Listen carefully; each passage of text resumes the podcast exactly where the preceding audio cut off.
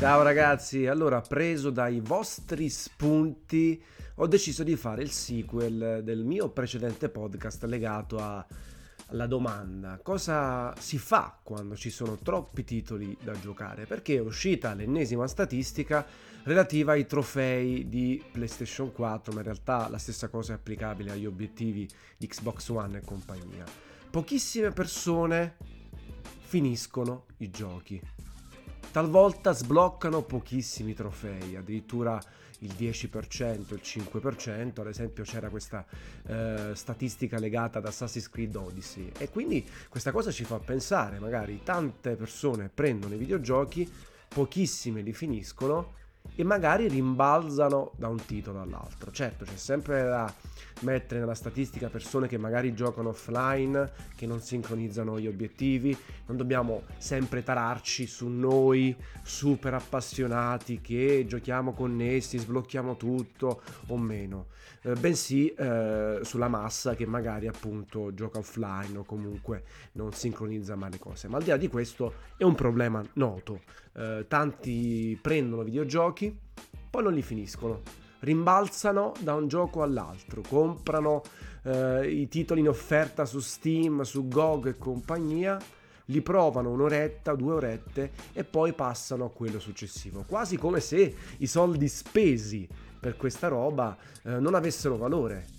Eh, ed è un peccato perché da un lato ci si perde l'approfondimento del gioco, dall'altro si potrebbe risparmiare un bel po' di soldini per concentrarsi su altri giochi o su altri acquisti o semplicemente per salvare, per risparmiare un po' di soldi. No? Poi si fa sempre l'esempio di chi fuma, eh, se non fumassi un pacchetto di sigarette al giorno, a settimana, avresti in saccoccia migliaia di euro in più ogni anno. Al di là di queste frasi più o meno fatte, è chiaro che eh, ci troviamo in un periodo videoludico piuttosto florido, no?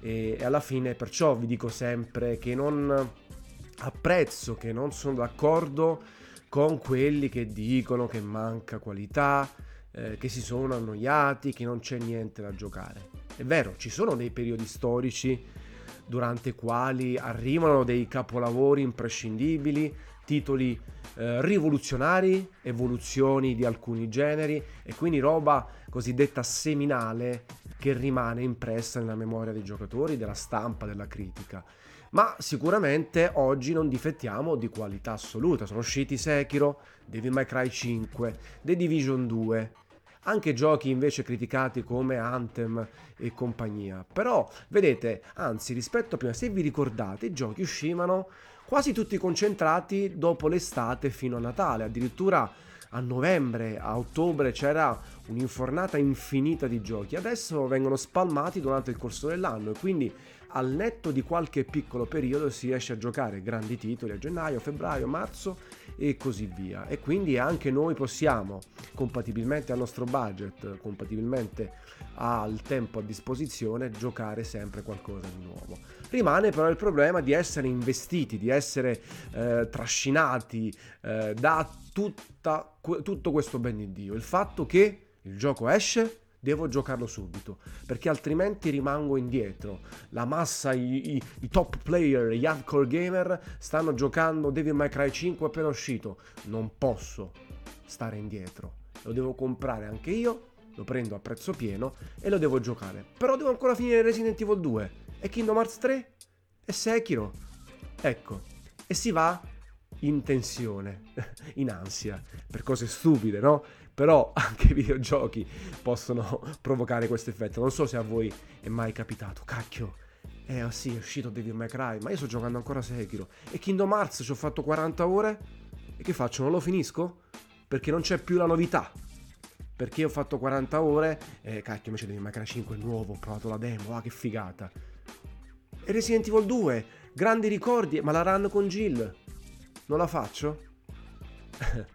E quindi, vedete, sono, immagino che siano sensazioni che talvolta provate anche voi, le provo anche io e cerco costantemente di tararmi. È chiaro che non ho più quel tempo clamoroso che avevo prima. È chiaro che se un titolo lo recensisco perché mi arriva il codice, lo finisco al 100%. Ma se gioco per passione, appunto, po- potrei essere anch'io investito dall'uscita multipla di giochi e trovarmi un po' in difficoltà. Sia a livello economico, ragazzi, perché è importante, sia a livello di tempo. Ed è un peccato, perché nessuno ci corre dietro. Non dobbiamo provare tutto, anche noi dall'altro lato della barricata non possiamo provare tutto. Non esiste un critico di videogiochi che riesce a giocare tutto lo scibile. Cioè, è impossibile, è chiaro. Deve provare più cose, deve cercare di finirle, deve capire, apprendere quali sono le tendenze, quali sono le mode attuali per, eh, per, capire dove, in che direzione sta andando il videogioco. Ma anche lì, talvolta eh, si può anche provare un titolo per un po' di ore soltanto e poi andare oltre se non c'è quella qualità o comunque se si è carpito tutto. Ma ricordiamoci sempre che si videogioca per divertimento, per abbassare lo stress, per scaricare, per divertirsi per farlo insieme ad altre persone offline e online. Questa cosa è importantissima e non si deve mai dimenticare. Allora, eh, talvolta bisogna ignorare quello che succede lì fuori, nel mondo lì fuori. È chiaro, bisogna stare sempre al passo, essere informati. Fatevi un bel file, una nota o altro con tutti i titoli che dovete giocare. Poi metteteli in serie, perché ragazzi, guardate, giocare 2, 3, 4 titoli in contemporanea è un casino forse un paio. Un paio, ad esempio, se si gioca Sekiro, magari alternarlo con un titolo leggero, divertente, con un tasso di sfida completamente differente può aiutare, perché magari Sekiro ci giocate 4 ore, ne ho parlato anche in un precedente podcast, e magari fate piccolissimi passi in avanti, e allora vi stressate, tra virgolette, o comunque vi incazzate. Quindi un Kingdom Hearts, che è bello lungo, però è molto più leggero, colorato e semplice da affrontare, può fungere da ottimo contraltare, ma stiamo parlando di due titoli, oppure di due generi differenti, no? un action e uno strategico, uno sportivo e un'avventura, non lo so. Ecco, quello può aver senso. Ma dopo state buoni, se siete proprio bravi, non li comprate nemmeno i giochi, mettete sul vostro quadernino Devil May Cry 5, però state giocando, state finendo un RPG, lo comprate tra 4 mesi, magari vi costa anche di meno, si trova usato oppure si trova in qualche tipo di sconto per utenti Plus, per utenti Gold o su Steam. Se proprio non ci riuscite, comprate tutto al day one, in ogni caso metteteli uno dietro l'altro.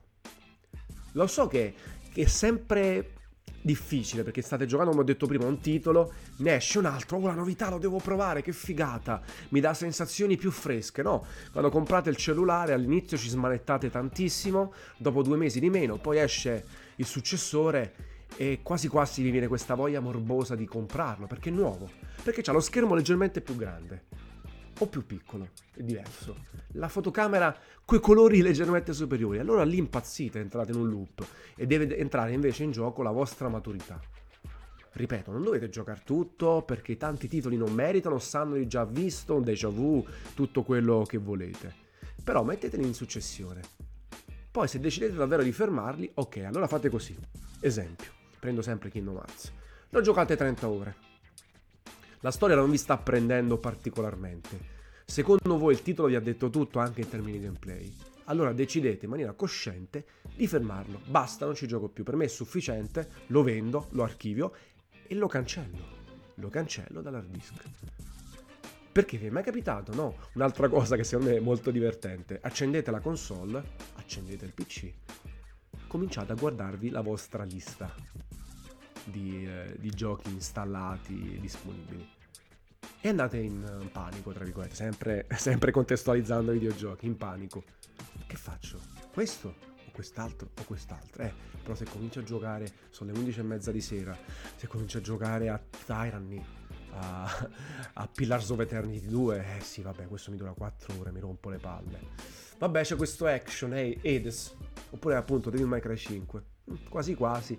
Eh, però, pff, che palle, c'è quella missione complessa. Uff, lasciamo perdere. E magari si fa mezzanotte, mezzanotte e 30, non avete ancora lanciato un gioco.